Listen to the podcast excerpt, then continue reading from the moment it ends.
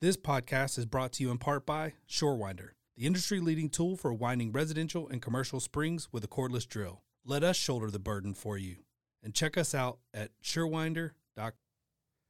Hey guys, Ryan here with Torch Talk Podcast. Did you know that I also run a marketing agency with the absolute best crew? I keep hearing from other garage door companies how their SEO company or their web design company is just not cutting it. We never hear that here. I don't know why. Maybe it's because we work really, really hard for you door guys out there. Check us out, such and such media.com. You got the pricing and everything right on the website, full transparency. And we're going to work really hard because you are the champion of your story. And we just want to be a small part of your success and celebrate it with you. Great customer service, amazing web design, phenomenal SEO that's going to get you ranked. Give us a shout, such and such media.com.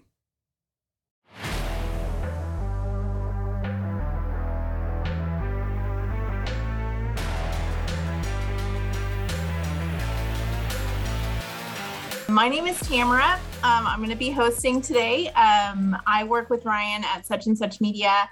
And um, yeah, let's go ahead and just jump right in and get started. Are you ready, Ryan? Yep. I'm going to answer for myself and Jeff today. Uh, okay, cool. So we'll rock and roll. And then we could probably just rock through these and then open it up for any questions that anybody might have. Cool. Awesome.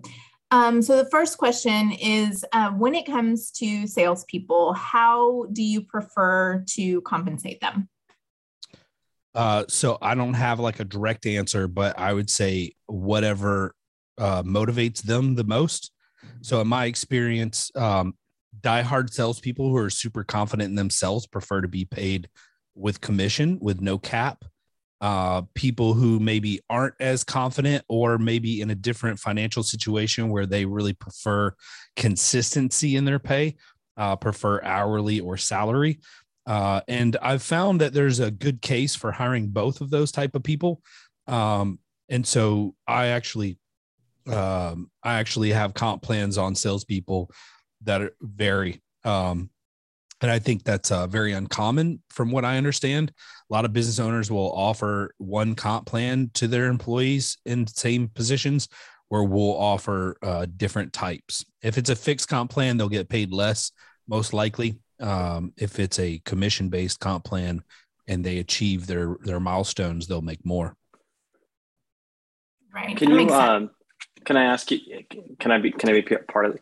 Can you can you give me an example of like um, an example of a couple different people with different comp plans and and um, like if they have a t- conversation with each other how do you keep it straight with who's getting paid what yeah so uh, first of all we have a policy uh, at aaron overhead doors where we ask our employees not to have conversation about compensation um, but at the same time we know sometimes that takes place uh, so we compensate based on um, a couple things. Number one, experience. Uh, if you get certified here, then you get a raise.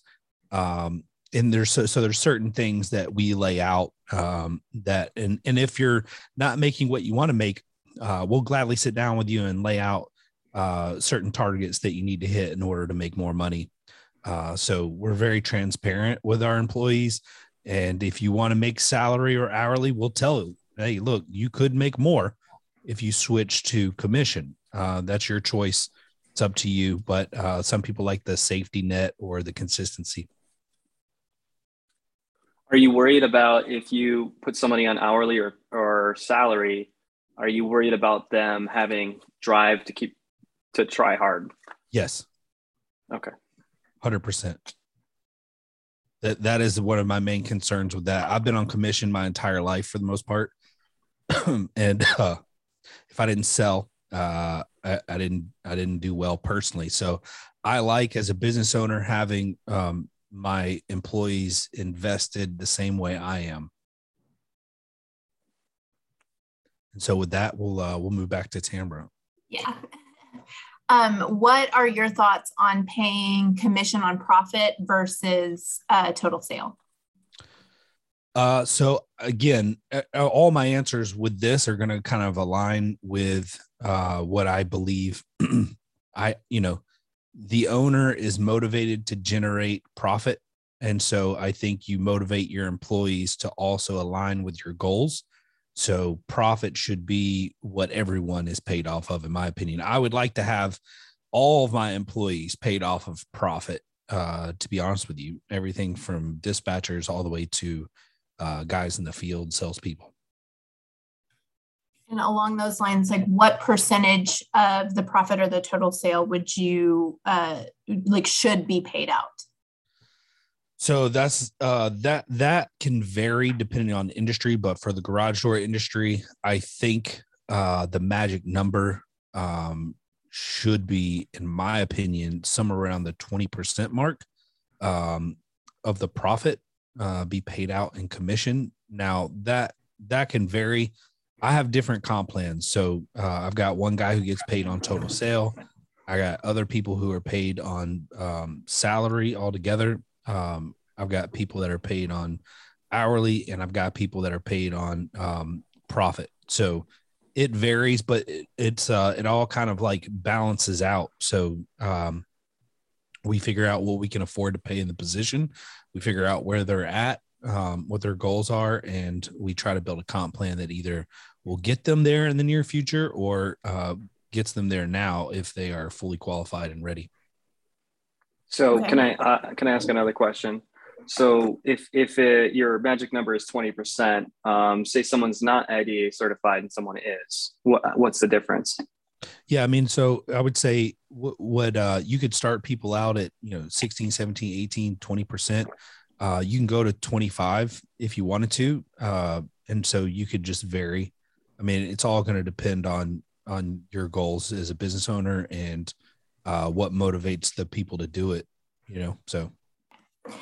Um, so along that lines of finding um, what you know what employees are motivated by and what their goals are um, how do you build your comp plans that are motivating um, but that also aren't too difficult to calculate yeah so uh, i like triggers. So um, I know this can be very complicated. Um, so I try to keep it simple. But I was hoping Jeff would be able to answer this question because I felt like he would be probably better suited for it. Uh, but for me, I say, you know, I like I like motivating people to sell revenue. I like people motivating people to sell profit, and I like motivating people to sell volume. And so uh, a lot of times I'll have triggers. So we can give an example. Um, let's say you have a service guy, and that service guy gets paid on um, total sale, like a percentage of the total sale. Um, well, you may also want to um, compensate him if he achieves a certain number. So, in my experience as a salesperson, uh, hitting goal should be standard. That's like you're getting paid to hit goal. Like, yes, we're paying you commission per job, but we're also expecting you to hit goal. So I'm not a big fan of like rewarding people for hitting goal. But what I am like pumped to do is to motivate them to keep going after goal. So uh, once a lot of people hit goal, there's not a lot of comp plans out there that uh, incentivize them to keep going. And so if you got three days left, a lot of guys are going to just cruise through those three days you know do whatever they they accomplish goal they get their money whatever uh, but if if you hit 110% of goal why not throw them a little bonus uh, 120% of goal throw them a bonus you know things like that uh, and so that helps motivate uh, your guys in the field to continue selling doors or uh, you know be thorough and uh, push in the garage doing service so um, maybe push isn't the right word, but I mean push isn't like keep trying. Um, and so that that's uh that's my stance on it. And that and that probably varies obviously by door company, but I believe that um having like uh and in that case you can have situations where you like pay a percentage of their total sales for the month if they hit 110% of goal.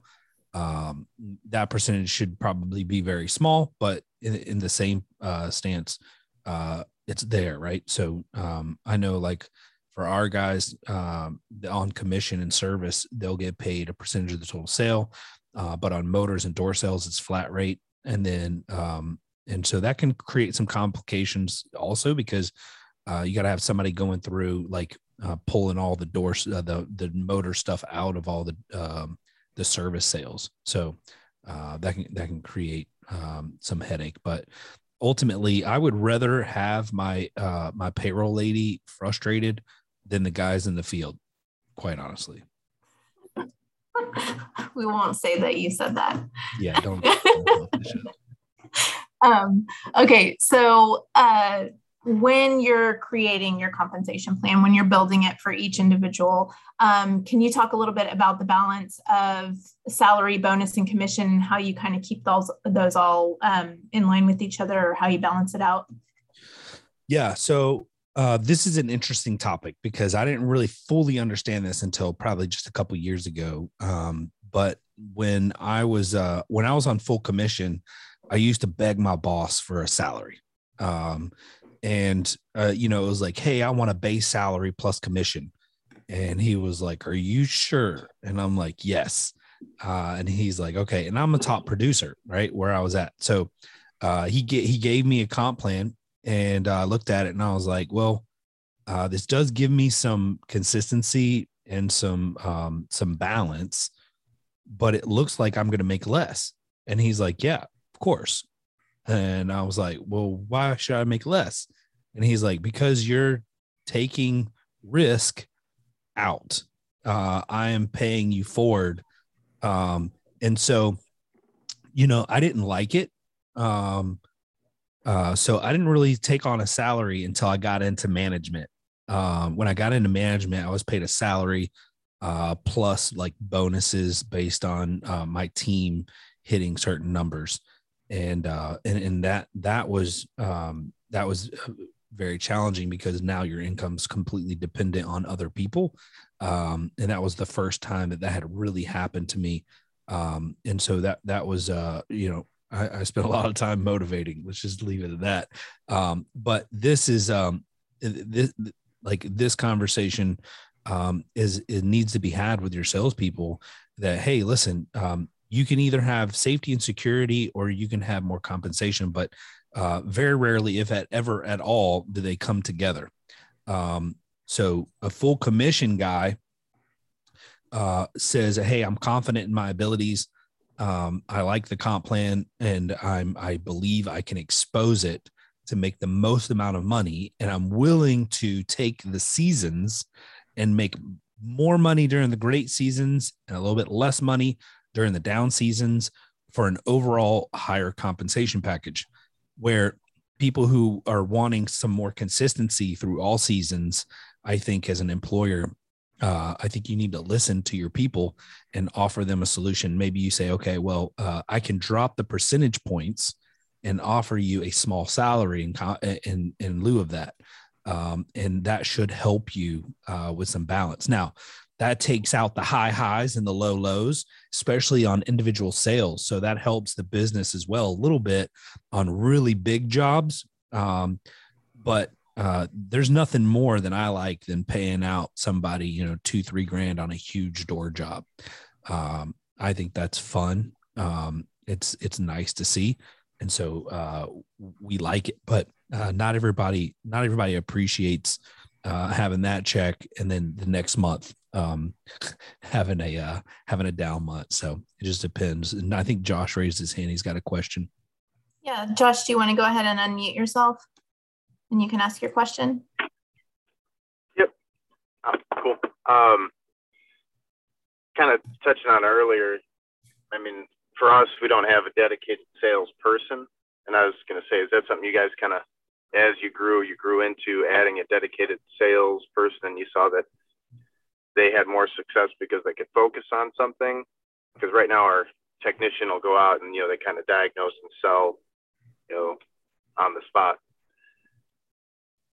This is an age old question that I don't know that there's like a true answer for it, but mm-hmm. I'll try to give you uh, multiple answers and maybe one will help you out. Uh, so I've seen models where you have a dedicated salesperson go out and sell service and then the service guys go out and just fix whatever they sold uh, and there's value to that like i don't know that there's one way that's wrong um, as a matter of excuse me as a matter of fact it works really well for um, uh, what's his name, Adam Weber at uh, AE Door and Window in Ohio, and he's got multiple locations, and um, he's extremely successful with that model.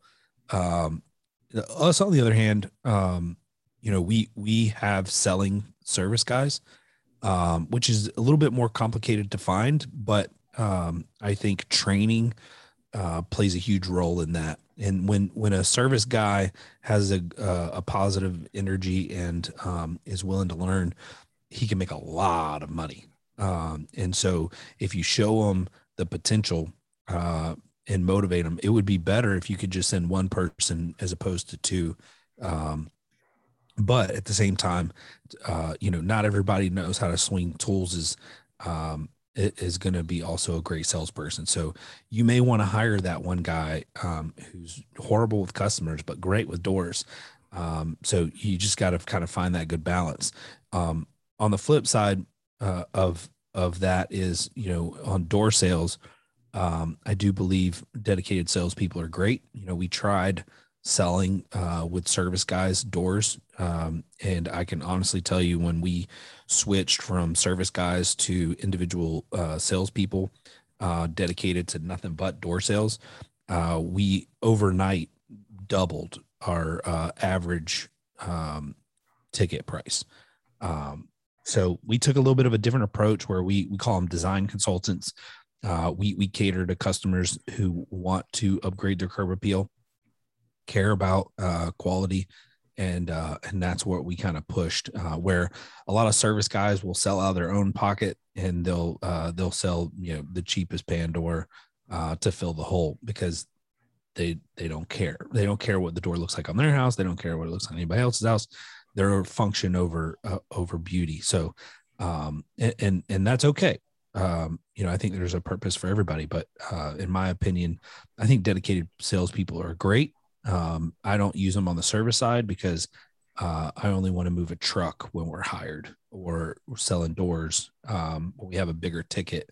So going out and selling, sending two people for a three or four hundred dollar sale, uh, five hundred dollar sales, not in our best interest personally, but I've seen it work and it's worked very well for a lot of people.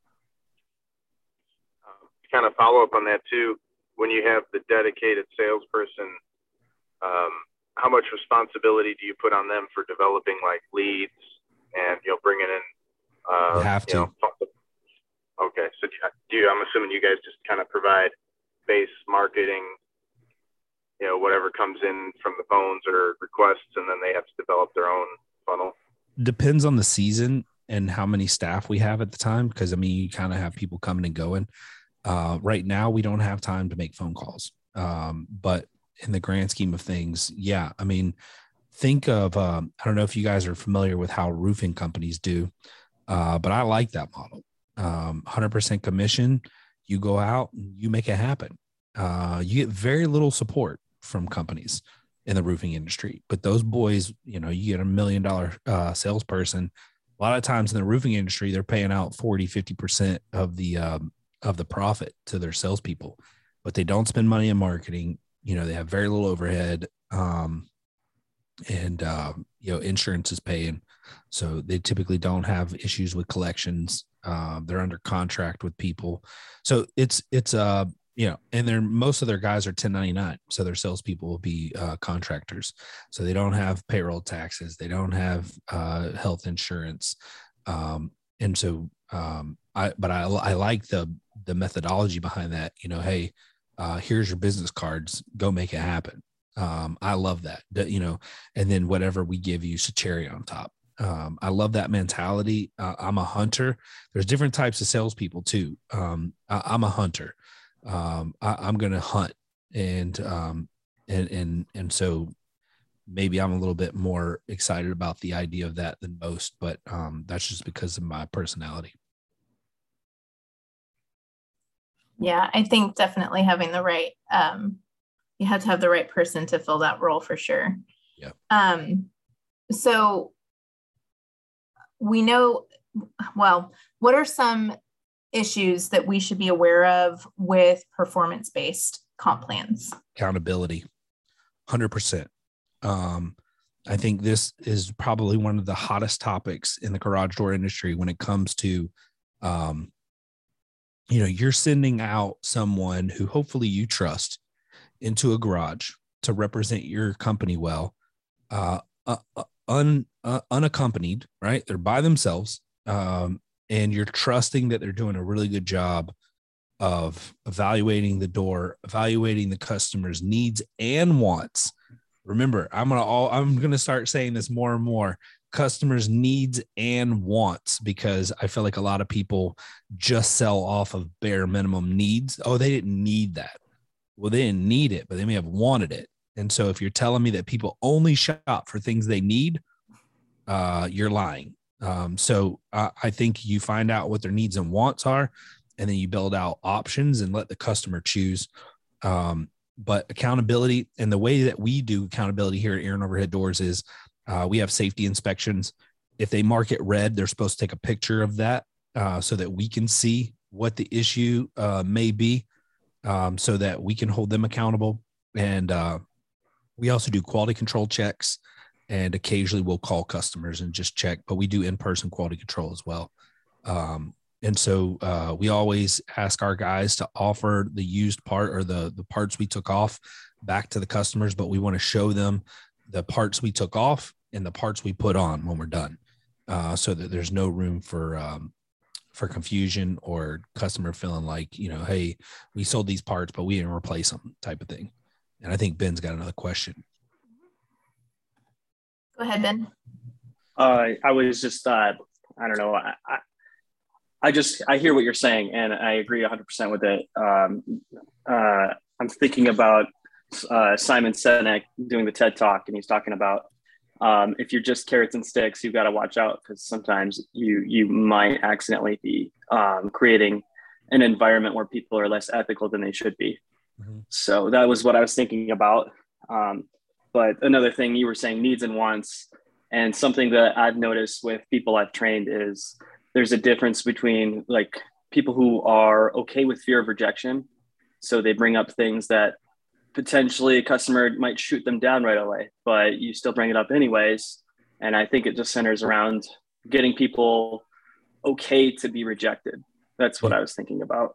So yeah, and I'll reference a couple things on that. Is um, so if if I had a grandmother who uh, ha- was old and uh, her garage door was 12 years old, and a service guy goes to her house and notices that the spring is 12 years old, I think it would be bad practice to not at least offer a spring change. I know there's a lot of people out there who's going to argue with me, but I don't want my grandmother when she needs to go to the doctor or whatever, uh, panicking in a garage because her spring broke and her door won't open. Um, or the possibility of her because she is old continuously hitting the freaking button until the door goes out of track because um, she didn't know. Um, and then, you know, it turns into an emergency situation.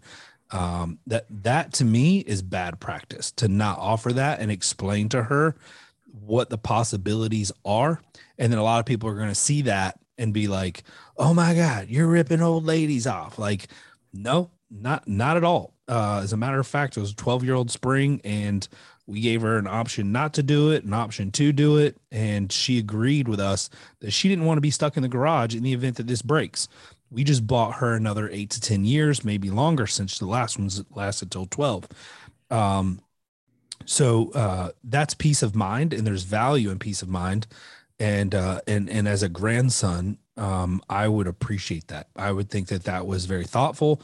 I would say, wow, that was a, a great and thoughtful salesperson. Um, my Mimi doesn't have a problem with money, neither does my grandmother.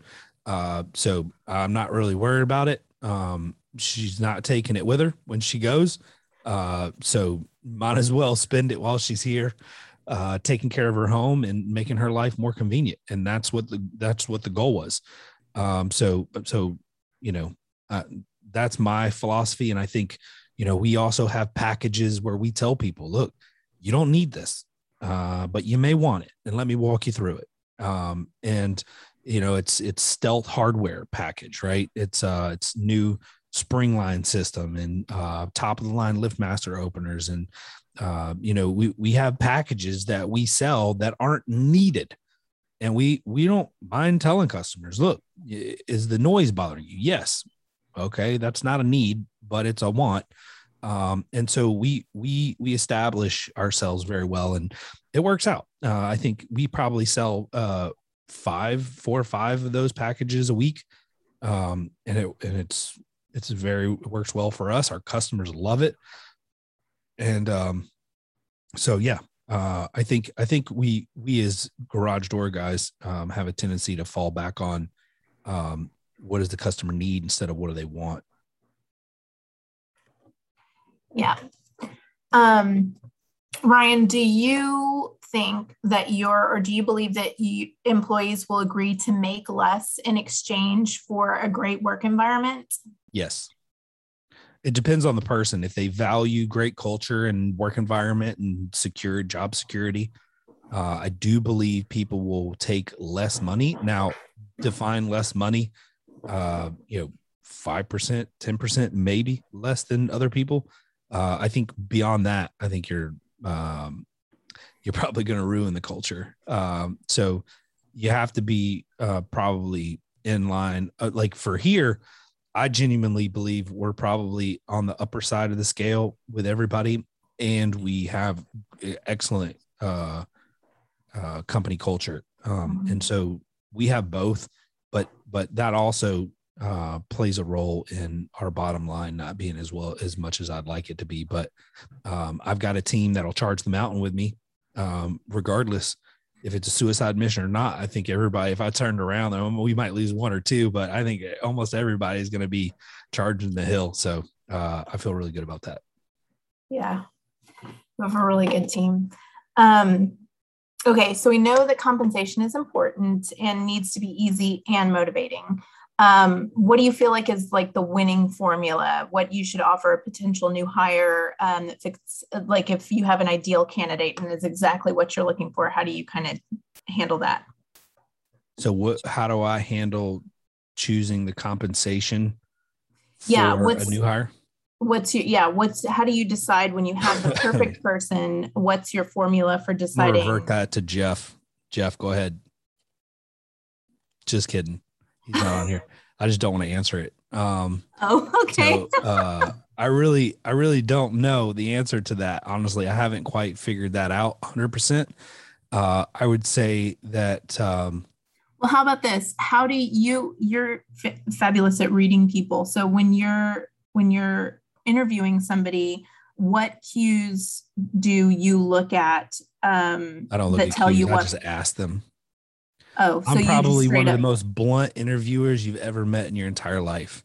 I'll tell you the good, bad, and ugly, and I'll ask you straight up how much money you want to make. Um, and Just then if what? it's higher than what I think we can pay for the position, I tell them, listen, I can't pay that, but I could probably pay this. Um, or you know, um, hey, listen, this is comp. Yeah, it's a it's a full commission position, so sky's the limit. Uh, if you're willing to work hard and make it happen, I'll support you any way I can. You want to be certified, you want to uh, have weekly training, all that, we do all that. So uh, we invest into employees to give them the opportunity. And we have one on ones every month, uh, roughly. And those one on ones, there he is. I hope he's all right. Um, so those one on ones, um, we open it up full transparency and give the people the opportunity to uh, discuss their compensation and uh, where they're at versus where they want to be. So, uh, but Jeff will be good to answer this question better than me. Oh, hold on, he's muted. I didn't even hear the question, so I don't know if I can get to that answer. I am running. But you all right there, bro? I'm wonderful. How are you doing today? I'm doing well. I just want everybody to notice Jeff's little logo there, how nice it is he did a really good job with the branding of his company. Um, so go uh, go ahead, Tamara. Ask him the question. Shout out to so, Dan Antonelli and KickCharge. um, we were just asking Jeff. Um, we know that that compensation is important and it needs to be easy and motivating. So, what is the winning formula that you use to identify what you should offer a potential new hire if they're like the perfect person uh, for your business? I'm going to say right now we are reorganizing reorganizing that as we speak. Um, we actually got a meeting on Wednesday next week with my management staff to go over that and reevaluate new plans that, uh, you know, at the end of the day, track the KPIs, what can we do to it's quality control over anything because if anything i've found out over the years is piece rate works great but a lot of those guys just want to slam it in and get done as fast as possible. Therefore it's almost has to be when it comes to an installer it has to be somewhere between a piece rate and production uh, slash warranty. So there's got to be kpis to manage these guys is like look i'll allow you to do this and make more money, but your installation, your uh, warranty percentage has to stay under a certain percentage. If not, I'm going to start backing jobs off you and just hold you accountable for it. That's so good. how how do you hold these guys accountable with KPIs and allow that ebb and flow to go up and down and allow these guys to increase their productivity, but same thing is keeping to a higher standard of quality yeah, you want that extra money. What are you going to do for it? Right. Like, correct. Um, and I'll normally pay our guys this, but you can drive value. You can create value in other areas um, and make it worth us paying you more. Yeah. So how do you, so it's a fine line there. And I know we're trying to work that out because we still got a lot of hourly guys. We just watch their production time and warranty. And uh, guess what? How many billable hours do I have in this job compared to what you did for the month? and we take that into consideration along with the warranties to bonus that off right now. Nice. And Ben's got a question. Hey Ryan, how's it going? Good man. How are you, Roman? Doing great. I just wanted to uh, reach out and let you guys know how grateful I am that Sommer has been a sponsor of Torsion Talk. Yeah, fifth season already. We've had four really good seasons and a lot of good success for us. That's great to hear. At this point, though, I think everybody's pretty much heard of you guys that follow the podcast. What do you think we could say to make your ad stand out for season five? Well, I think we've been working really hard on customer service, making sure that our team and everyone knows all the technical things they need to know to make sure we get uh, the best and quickest service to both homeowners and dealers. Um, we've also been putting a lot of stuff out there to improve product knowledge so that customers know how to or so dealers and technicians can know how to troubleshoot or know you know what all our operators are capable of because there's a lot of stuff even stuff that's not in the manual. And um, we're continually improving the product. We've had a couple of new software releases in the last year. Um, we're continually adding additional accessories and we've got some even new operators in the pipeline that we're excited about. So you guys got a lot going on. That is great. Am i allowed to talk about how awesome you guys have been through all the shortages and price increases? You guys have been like steady Eddie. Like you didn't skip a beat. No quality issues to my knowledge or anything. Well, Sommer is a German company. You know, we we do things slowly, but we're we try to do them well. That is super true. You guys have a great team, and I am so thankful and proud to have you guys as a sponsor of Torsion Talk. Hey, Torsion Talk family, if you haven't tried Sommer yet, I challenge you to reach out and start a conversation today. Not only is the product great, but Roman and his team are super knowledgeable. I can call him and troubleshoot or just ask advice because he's been in my shoes. If you're ready to chat with the team at Sommer, call 877 766 6607. Bifolding overhead doors are simply cool. Therefore, if you install one, you too are cool. All kidding aside, Schweiss makes the best bifold door on the market. So when you have an opportunity to sell a bifold, check them out first. As a matter of fact, Bifold security doors are hot right now. If you check out their website, bifold.com, you can see hundreds of ideas on how businesses are using bifold doors. They have tons of photos on their website. They've supplied doors, bifold doors, for restaurants, basketball stadiums like Golden One Center in Sacramento, retail stores, and even spectacular homes. These doors are a game changer and a statement piece. If you want a project that will draw attention, sell Schweiss Door.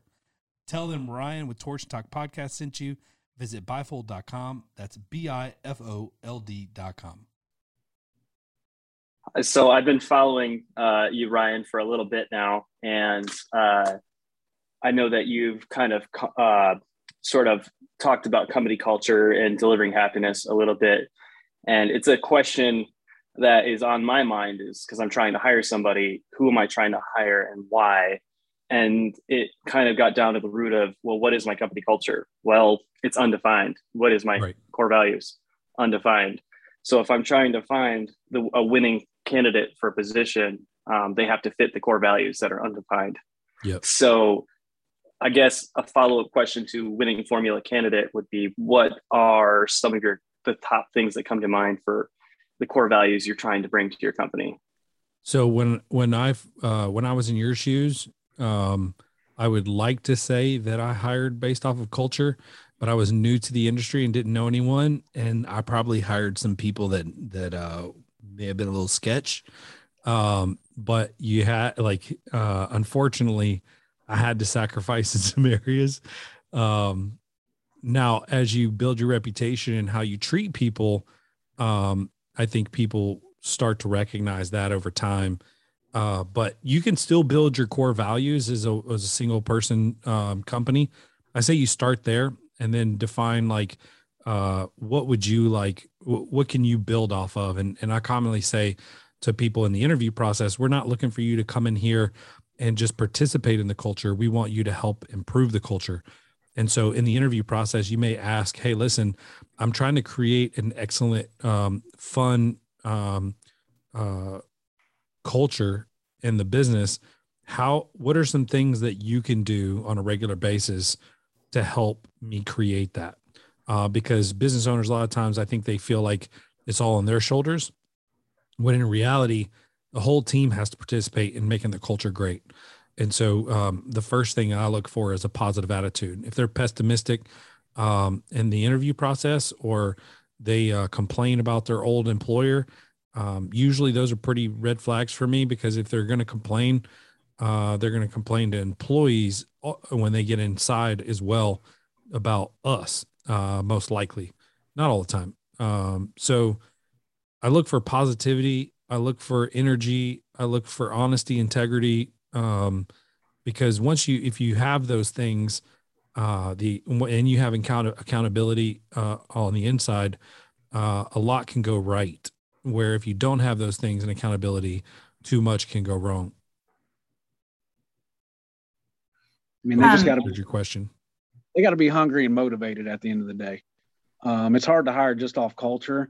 Ultimately, you're going to know if they fit your culture or not within um, the first month at the most. Yeah. And if they just don't fit in and they're just bumping heads with people, I mean, you just got to let them go. If not, it's going to cost you a lot more pain and anguish dealing with your uh, the rest of your guys. I mean, so it's hard to hire off culture just directly. It's just watching what they do, and they either fit in or they don't fit in. And if they don't fit in, just get rid of them as fast as you can. Yeah, that's my biggest regret is not firing people fast enough. Once you find out that they don't fit the culture. Yep. Yeah. Or they can't perform. Yeah. What if you have a really good performer that doesn't fit the culture? I cut them. Get rid of them. Got to go. I don't care if they're the highest salesperson or the highest revenue tech. They got to go. Yep. If not, there, there's nothing worse than uh, guys seeing other guys walk on top of you and what you're what they're getting away with because it's just going to go downhill from there. Right. Yeah. Ben, did you have another question? Just to follow up on not firing fast enough. Um, I'm a nice guy, so that's kind of a tough one me for too. me. But yes, so uh, what would be the route towards that option? If it's something like like they walk out of a job when they were trained and it's left unsafe, that's it, or do you talk to them about it and say, "I'm not going to see that again," or when it when is it? I, I, it's different for every person, but yeah. how many chances do you give somebody before you're like, okay, I can't? I've given too many. Um, you know, I think Jeff would be a good person to answer this, but I'll just say, uh, for me, I take it on a case by case basis. If I think it was part of their personality and I know that I'm not going to be able to change their personality, as soon as I know that, I think that's a good time. Um, if I think it was a genuine mistake or or they apologize and own it, that's a good sign. Um, and then if I don't see it again, I know I'm good. Um, that would be my stance. You know, at the end of the day, when it comes to that, really, you got to go with your gut. I mean, your gut is going to tell you what's right and wrong at the end of the day. And if you have to keep questioning yourself about that person, then you know what the decision is. yeah. Don't keep biting the bullet. And then always just be hiring people because you never know if they're going to be the right fit or not. So don't just hire one, hire two. Yes, it's it's it sucks for the bottom line, but ultimately it's going to suck worse if you got to let one of them go and they just don't fit and you don't have anybody fulfill their shoes. So therefore now you as the owner have to be the technician, have to be the sales guy, have to be all these other positions and keep wearing the hats that you're trying to get rid of. Yeah. Yeah. Um, do you want me? I can go back and ask some of the questions directly to Jeff, uh, Ryan, that you've already answered. You would you like to do that? We can do that, or we can open it up for questions, whichever you prefer. I know there was probably one or two I think Jeff would um, probably do well with, but I don't. Um, see if I can open up that document. Yeah, I've got it here. Um, so Jeff, what is what are your thoughts on paying commission on uh, profit or total sale? Oh, and you know, as long as you so within your pricing, as long as you build that within, then um, it really didn't cost you any amount of money. So therefore, you can 100% pay on that as long as it's built into the cost. Okay. Yeah, totally. Um, uh, what are uh, what are some issues with uh, and Ryan answered this too, but what are some issues you found with motivating employees um, with performance based comp plans? Uh, we're still working on that, so I can't say I mo- motivated a lot. I mean, a lot of it just depends on the individual. I mean, it's really trying to find out what motivates them. Some of it, some of it motivates with more time off. Some motivates with more money. Um, I think as this new millennial, whatever millennial slash whatever new generations coming up, uh, they want to be paid well, but they really don't want to work more than 40 hours. So even giving them some more paid days off that they can earn would, is more valuable than than money. That's a good question. And I was going to bring this up actually to both of you as well. But um, other than, I know, Ryan, you said you're pretty direct and ask them, uh, ask employees what motivates them pretty bluntly. Um, do you guys, is that like pretty much how you handle things? Or do you notice yourselves um, kind of figuring out what motivates each individual employee, whether it be um, additional benefits or bonuses or commissions or paid time off. How do you kind of determine that for each person? Um, I I try to uh, get my service manager just to just to work with them, you know, training with them on a regular basis and just get to know them and what where they want to go, what what their values are. I mean, where just find out about them at the end of the day. The more you can learn about them and them individually, the the, the better you are. Then you're just not assuming what you might not be. I mean, it's it's it's ask them. I mean, it just comes down to asking them at the end of the day. And listening. You know, I think yeah. a lot of people ask, but they don't listen and take action. Mm-hmm. And that's where, you know, employees get frustrated is, you know, they they're vocal, they're vocal, they're vocal, they're vocal, and then nothing changes. Um, and so uh, but i i i think that uh, jeff hit on something i'd like to just elaborate on. Since covid uh, it's not just millennials. I think a lot of people have started like reprioritizing their lives a little bit. Um, you know the human brain is very interesting and I, I study a lot of like psychology. And uh, one of the things that that i i do normally is uh, change my routine so uh, my wife makes fun of me, but you know, I I change the apps on my phone, the location of them, uh, because we we end up opening up our phone and and can literally with our eyes closed uh, go to an app and there's no thought behind it, and eventually, um, you know, you take that same application, you apply it to your daily life, uh, where the, you're not challenging your brain at all, and you're just going through a normal everyday routine, and uh, COVID uh, disrupted everyone's routine. And it almost, in my opinion, kind of wakes you up a little bit and then makes you realize uh, and reflect on who you are, what you love, and what you enjoy doing, um, and who you love. And uh, and so we're seeing the effects of that uh, as employers right now, where people you know, we say they don't want to work, but in reality, uh, I, I don't know uh, if you had the choice of doing the things you love most or going to work, which would you prefer to do? Um, for me, one of the things I love most is working because I love to build things. And so it's hard to find people like that. And the people that are like that most likely will either own their own business one day or already do. So um, I think the uh, the key is finding what motivates people. Um, you know, we took some feedback from an, an employee of uh, mine. Well, he left, but um, you know, uh, in the car business, when I worked in the, the automotive industry, uh, we had like alternating schedules um, because Saturday was such a big day for us. Uh, everybody worked on Saturday, but you you had days off during the week, and you know we had like alternating stuff. So we really started like evaluating it here, and um, so we give uh, every other week they get a three three day weekend. They're off Friday, Saturday, Sunday, um, and so we have a rotation where um, a lot of guys either uh, once every other week or once every three weeks has a three day uh, work week. And so that works really well because people, uh, it's, you know, they can go on a little long weekend trip, uh, spend time with family, work on a project. Uh, they can kind of schedule that around their things. And so uh, we've found that uh, time off is important. And it's really, really difficult if you're like in, when I was, you know, anywhere between one, obviously, to probably seven or eight employees uh, you're not really built for people taking time off. So uh, for me, I pushed really, really hard to get to um, the hump, uh, which uh, is easier when you have one guy out. You have uh, one or two others fill in the gaps. So um, uh, there is a there is a, a point in time where you have enough employees where someone going on vacation doesn't feel so devastating.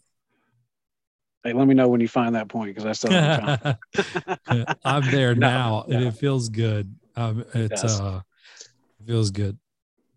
And did you have a question? I thought I saw your hand was raised yeah. a second ago. I was just thinking about. Uh, it seems like the concept of this is it can't be about the money, you know. And you were saying what motivates employees.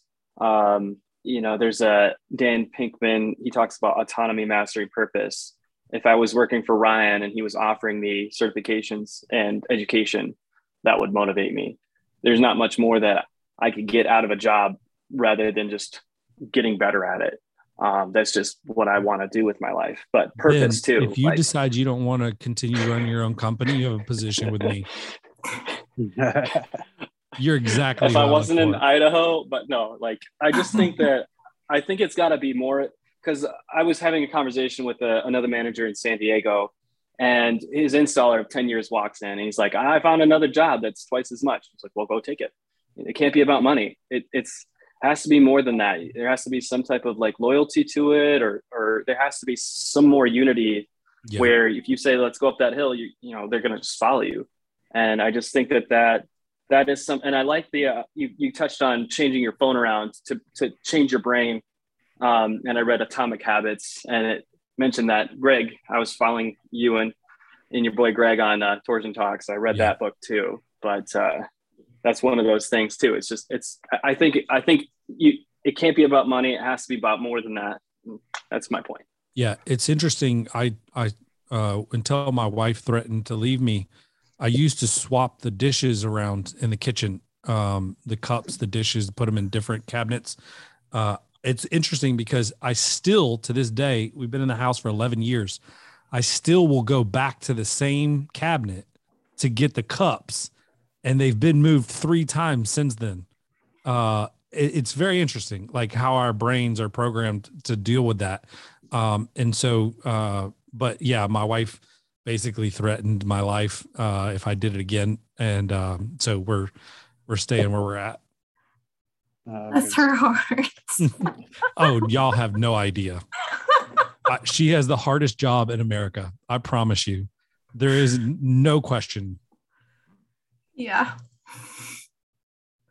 Um, yeah, company culture, and I will say that is like huge. It's so huge. I, am probably the only actual employee here, um, but I the loyalty that it, that Ryan has been able to build within his company is something that I really appreciate. And I think that that is a huge part um, of of what you guys are all creating. And it seems like garage doors owner garage door owners are like extremely concerned. It's been like a very interesting journey for me to to learn that um, about all of you guys is that you actually care like whether your employees are happy and how they're doing and that is incredible it's one of the unique things about this industry i think yeah. well when it comes to that you know at the end of the day as a business owner all your employees are your internal clients your customers you have to take care of them you can't build your company bigger without them Yep. And uh, if they're taken care of, well, then you know the external customers are going to be taken care of. So therefore, you know you're going to have high reviews and you're going to get high referrals that way. So keep them happy because if they go to a job mad at you that morning, well, how do you think that's going to turn out? I don't yep. care if it's the best installer or the best service guy there is. How do you think that call is going to turn out today? Hundred percent. I just had a conversation with one of my employees today. Um, you know, we we announced the numbers um, and we announced his numbers and they weren't as high as he wanted to have them uh, for yesterday. Uh, but when you dig deeper, you look at the jobs he had. Uh, like one was a warranty, um, another one was somebody we sold a door to recently, so there wasn't really any chance to make money on it. But he felt like, hey man, uh, you know, I didn't really have a chance to to hit my numbers yesterday, but we call him out in front of everybody, and it makes me feel this way. Um, and so that broke into like a conversation about um, some other things. And uh, I told him, I said, you know what, dude? I said, um, you know, I know, I know where you're at. And so I'll do a better job of mentioning that when I say the numbers because I'm, I'm looking at your jobs. But uh, but we dug into a deeper issue, and that was that he was worried about what it looked like. Um, and I just told him, I said, look, dude, um, I want you to come in and have fun every day. And it, you, you know, nothing's going to happen because you didn't sell something yesterday or you had a low day. That's okay. Like it's totally fine, dude. Like we all have low days and we all have big days, but the key is to have them all average out. And so I said, I feel like you're stressed out. And uh, I said, I don't want that for you. I said, so, uh, you know, I told him I said, look, I'll just be straight up with you. You're here because I need to make money. And I only make money if you do your job. And so uh, it's my job to motivate you and train you and equip you to accomplish your goals. I said, but I'm happy with you and I want you here and I want you to have fun because if you are thinking in the back of your head that I think you're not doing a good job, then you're not going to do a good job. So I said, I, I want to let you know here and now, I think you're doing fine you're, there's always room for improvement, but I, I would like you to have more fun when you come into work and not be stressed out about certain things. And so, uh, that conversation ended with us hugging it out and feeling good about each other. And I think the more transparent you are with your with your people and um, the conversations you have with them, but also also tell them point blank, look, you're here because I need to make money. I mean, I think the further you hide from that, the worse you look. Um, so I'm just blunt about it. I got a question. I guess I'll throw out both you guys. Um, kind of back to commer- uh, like pay for performance stuff. Do you guys offer anything to your technicians where they can up their income or their, you know, basically make more on the jobs? And specifically to commercial, Jeff, I know you guys get you got a good commercial crew going too. I don't know Ryan, if you get commercial guys running like that? Um, that's where we're having a meeting next week, commercial, because our commercial team hasn't went live on Service Titan yet. So yeah, we are probably going to start spiffing per parts on commercial teams. That way they can drive up their ticket totals because at a lot of times, as you know, those commercial accounts, they just want their doors working and they want them to work for a long period of time. So you really don't have to do a lot of asking. It's just up to the technician to do the job proper and to say, look, you need these rollers, you need these hinges, and this is why I did it. So yeah, we're going to put a spiff in for the commercial to PEEM, you know, dollar per roller, two dollars per roller, X amount per cable, and that way we can drive the ticket total up. Yeah, and I, I think your... it uh, it's all based on how you're structured. But um, you know, I think finding good commercial guys who can sell are even more difficult than finding residential guys who can sell.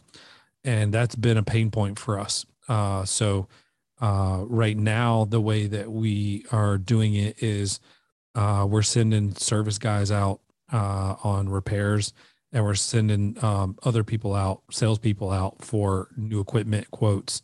Um, and, um, you know, I, again, finding the motivation of your client, same thing with everybody, right? There's needs and wants, um, and you can't assume that they just want needs. Um, and so I, I take it, uh, you know, we just do a lot of training, teaching our guys to ask the right questions. Um, hey, what does it mean if this door is down for you? Oh, well, that's my freaking main door. It can't be down. That's not an option. Well, are you going to wait for the spring to break or are you going to swap it out when it's close to the end of its life? Um, you know, that, that in my opinion is the difference between, um, you know, taking care of the customer and making sure his business is running or, uh, waiting, waiting until everything breaks to fix it. Um, so if it's not a big deal and it's a third door, shoot, we're gonna wait for this thing to break. Um, but you just uh, fact finding, asking the right questions, and uh, as far as comp- compensation is concerned, uh, I wouldn't say that I figured that out on the commercial side uh, quite yet. So uh, Jeff and I both are probably in the same boat.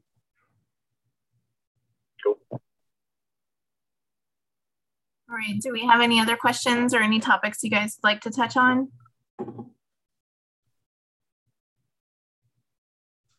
Cody, you got any questions, bro? I see you. He's Yeah, been good to hear he's your been in the voice, Cody. chat. I've never heard you before. he's been Probably typing in the chat. at one time. Yeah. He says he's here in chat. I can read your questions for you, Cody, if you have any.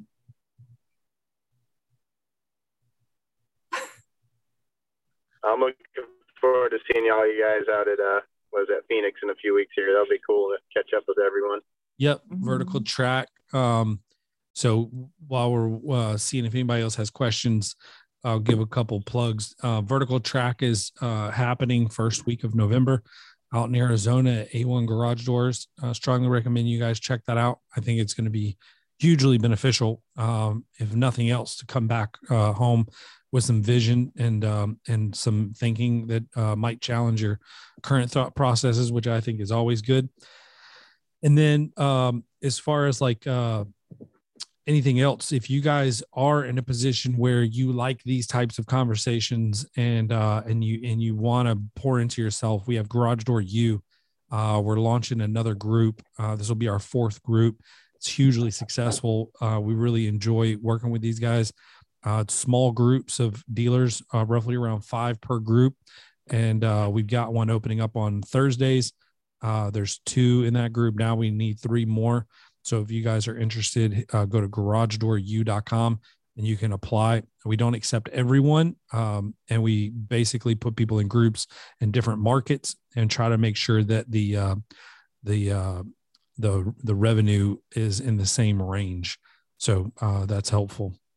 Does anybody else have any other questions? And if not, we'll uh, shut it down. We're good. Oh, Oh. he says, hold on. Cody, you had to wait till I got through all that to start your question. Jeez, you gotta type faster, bro.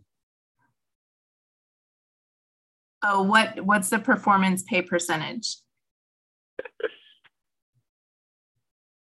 I, I we touched on this a little bit in the beginning. Um, Yeah. So you can go back and watch that, but I think it's uh, you know, like Jeff had mentioned earlier. I mean, I think that can uh, throttle up and down based on how you price your products out. I guess Right, I got Jeff? one last one too. Like, do you guys have a personal goal, like dollar, like annual rev, uh, annual- annual pay you're trying to get your guys, your service technicians to? Like, I know personally, looking around, I said my goal is to get all my guys up to at least 80 or more in the next year. And it's, uh, I don't know if that's how you guys kind of look at it, or if you say it's trying to put the, you know, the pressure and the growth on each individual guy and let the ones that can make it get there. So as we go into our meeting next week, that's the biggest. Oh, you muted out, Jeff. Somehow you magically muted Jeff. All right. Can you hear me now? Yeah. Yes. So as we go Get into out. having our meetings uh, next week, that's that's the big thing is how do you show these guys, hey, here's here's how you hit 50 grand, here's how you hit 75 grand, here's how you hit 100 grand. You know, you take this is how many calls that your average guy runs a year, and if you're a technician, this is this is what it, this is what we need. If you're an installer, this is what we need, and and just showing that to them on paper so they they have they know how to obtain it. I think that's great. Are you keeping all your guys on hourly? I don't know yet. We haven't decided yet. So we, we're we're we're going to weigh the goods at the bads here next week and see see what works out. Gotcha. But I definitely just we want to incentivize them to be able to make that money, but still hold them accountable. Same thing with the technicians. We're still on hourly rate, um, but we will be changing that here soon. And I'm going to have five KPIs. You know, highest ticket, you know, ticket total, reviews, um, callbacks, and I don't remember what the other one was right off the top of my heads, but we'll be running those. And all right, well, here you can range from 14 to 17% of the ticket total, but it all depends on these five KPIs. It's not just the guy that sells the most or the guy that has the most reviews. It's it's going to be a little bit of everything, so it gives everybody an equal chance. Yeah. Because you know the highest tickle total is great, but so is the guy that's getting 75% of his calls to leave a five star review because that's just as great. Yep. Awesome. Well, you- thank you guys. Did Tamara do a phenomenal job today?